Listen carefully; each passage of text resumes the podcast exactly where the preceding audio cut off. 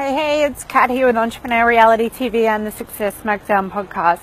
Just wanted to do a really quick shout out for you, or maybe a bit of a shout at you, to quit bitching about not having what you want. I get that you're freaking busy, that you got shit going on, um, that you got to hustle, that you've got whatever is going on in your life. But ultimately, if you've got stuff that you say you want to make happen in your business, for your money, for your fitness, for any area of your life, and you're not making it happen, totally your fault and your responsibility, and it's also your choice.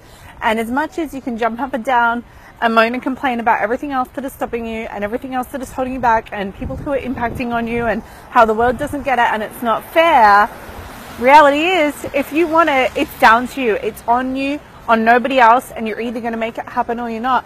You know, I have so many clients who, like myself, have kids and a million things going on or have got even like more shit going on than just being a parent or then or having other work or whatever else and they're still making it happen. You know, I've got clients and friends who will sleep like two hours if that's what it takes.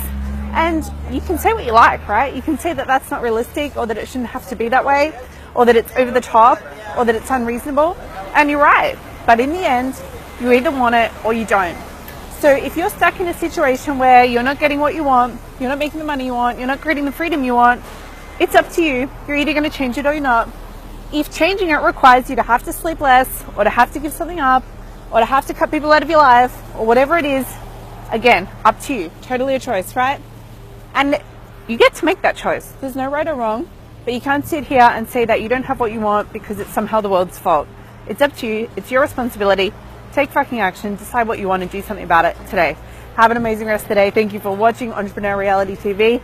Don't forget, life is now, so press freaking play. And if you want to be part of my community, then get over to katloterzo.com.